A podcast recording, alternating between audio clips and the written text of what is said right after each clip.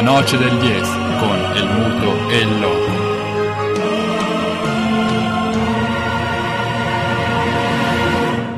Che giro sarà e cosa ci dobbiamo aspettare?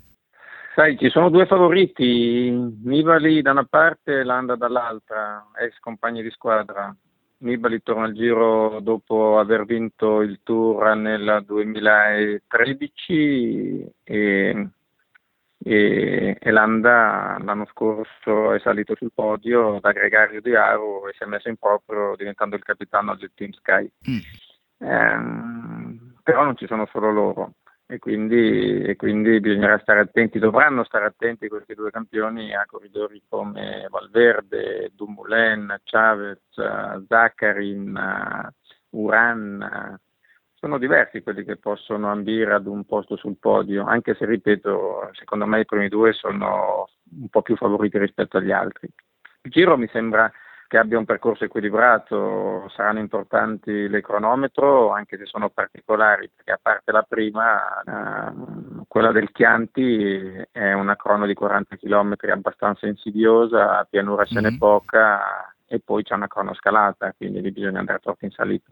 Ci hai fatto una serie di nomi, eh, tra cui quelli che forse vengono indicati come le possibili sorprese, Chavez e non solo. Eh, secondo te, quindi, eh, gli outsider, magari le rivelazioni che poi non, non necessariamente punteranno alla classifica generale, ma saranno i corridori da tenere d'occhio per chi vuole divertirsi semplicemente guardando il ciclismo e sperando in qualche grande impresa. Ce ne sono ai nastri di partenza? Ma sai, ci sono Chavez e Zaccarin che sono corridori che hanno già dimostrato di essere forti, ma essendo giovani potrebbero aver migliorato in questi ultimi mesi e cercheranno comunque di correre per la classifica perché anche per loro un piazzamento nei 5 potrebbe essere importante e non si sa mai però ci sono altri corridori che cercheranno comunque di sfruttare un po' di ingegno, di avere un po' di coraggio per eventualmente sorprendere i grandi favoriti, anche se mi sembra che comunque nella prima settimana non ci sono grandi difficoltà e quindi la classifica sarà abbastanza corta. La sesta tappa, quella di Roccaraso, è sì il primo arrivo in salita, ma non mi sembra durissimo, quindi potrebbe anche succedere poco. Io penso che il giro vero e proprio partirà dal cronometro del Chianti, anche se attenzione perché in Olanda non ci sono montagne, però potrebbe esserci il vento e soprattutto nelle prime tappe gli uomini di classifica dovranno stare attenti, soprattutto a non perdere secondi preziosi per colpa di qualche buco o di possibili cadute. Certo, e si è parlato tanto, forse con un po' troppo di allarmismo, soprattutto sui giornali, della, della forma di, di, Vincenzo Nibali. Pensi che ci si stia preoccupando per nulla? Ma sai, sicuramente se fosse arrivato al giro con uh, una vittoria al Trentino sarebbe più tranquillo lui e sarebbero più tranquilli anche gli italiani ma penso che Vincenzo sia, seguito benissimo, abbia fatto un avvicinamento classico con degli ottimi allenamenti in altura. Non ha avuto riscontri perché tra l'altro ha cercato di sfruttare fino all'ultimo minuto il lavoro in altura scendendo pochi giorni prima del Trentino. E io credo che Vincenzo sarà pronto, anche perché non è che bisogna essere al 100% da domani, certo. bisogna essere pronti per per eh, la seconda parte del giro.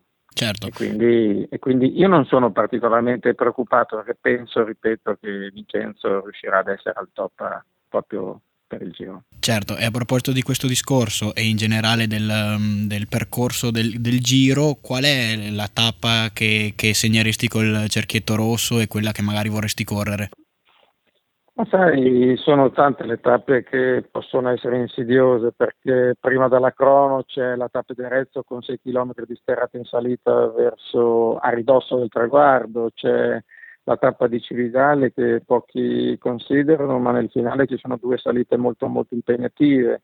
C'è la classica tappa dolomitica con uh, il percorso della maratona dei Dolomiti, quindi con i quattro passi, già o Falsario che Valparola quindi anche quella è una tappa molto difficile, così come c'è la tappa di Andolo con il fai della Paganella nel finale, mm. anche se penso che le ultime, la terzultima e la penultima tappa siano le più difficili, perché in una dovranno fare l'agnello con la Vinci Marisuli in Francia, il giorno dopo c'è la Bonnetta, quindi tornano di nuovo a 2700 metri con anche il VAR prima e il Colle della Lombarda dopo, quindi quindi anche quelle sono due tappe veramente difficili. E con Poi tanti chilometri nelle gambe soprattutto. Esatto, quindi la fatica comincerà a farsi sentire e, quindi, e quindi sarà un giro aperto fino alla fine.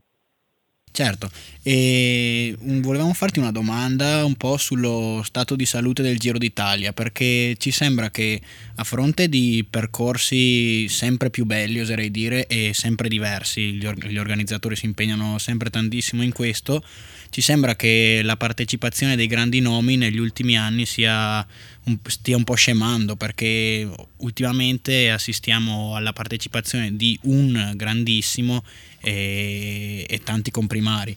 Eh, la vedi anche tu così? Oppure... È innegabile che il Tour è la corsa più importante e quindi tanti corridori preferiscono concentrarsi per il mese di luglio.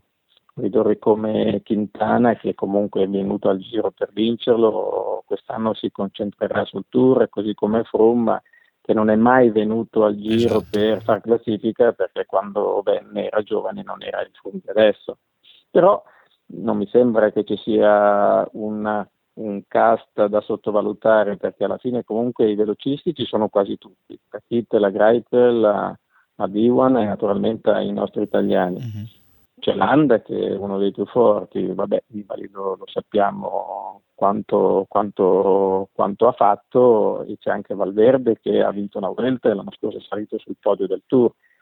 Poi, ripeto, sarebbe bello avere qui in Italia altri campioni, però mi sembra che comunque il Giro sia comunque una di quelle corse ambite da, da tante squadre e da tanti campioni. E invece per chiudere, esulando dal giro e entrando in territori di tua maggiore competenza, possiamo fare un accenno invece all'appuntamento olimpico, e com'è la situazione eh, dal punto di vista appunto della nazionale, possiamo incrociando le dita, toccando ferro, eh, puntare a qualcosa di importante?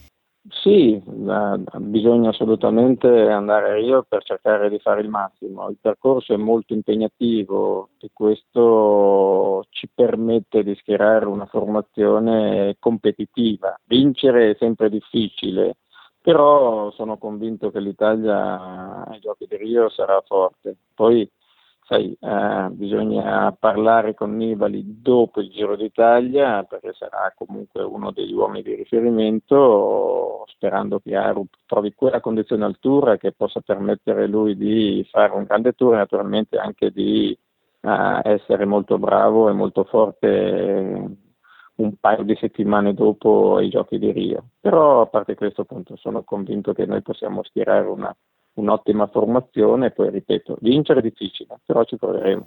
Ottimo, allora noi ti facciamo un grandissimo in bocca al lupo a te, ovviamente a tutta eh, la squadra che, che schiererai e ti diamo appuntamento lungo le strade del Giro e ti ringraziamo tantissimo per la disponibilità di, di questa intervista. Grazie mille e crepi il lupo. La noce del 10 con il muto e il loco.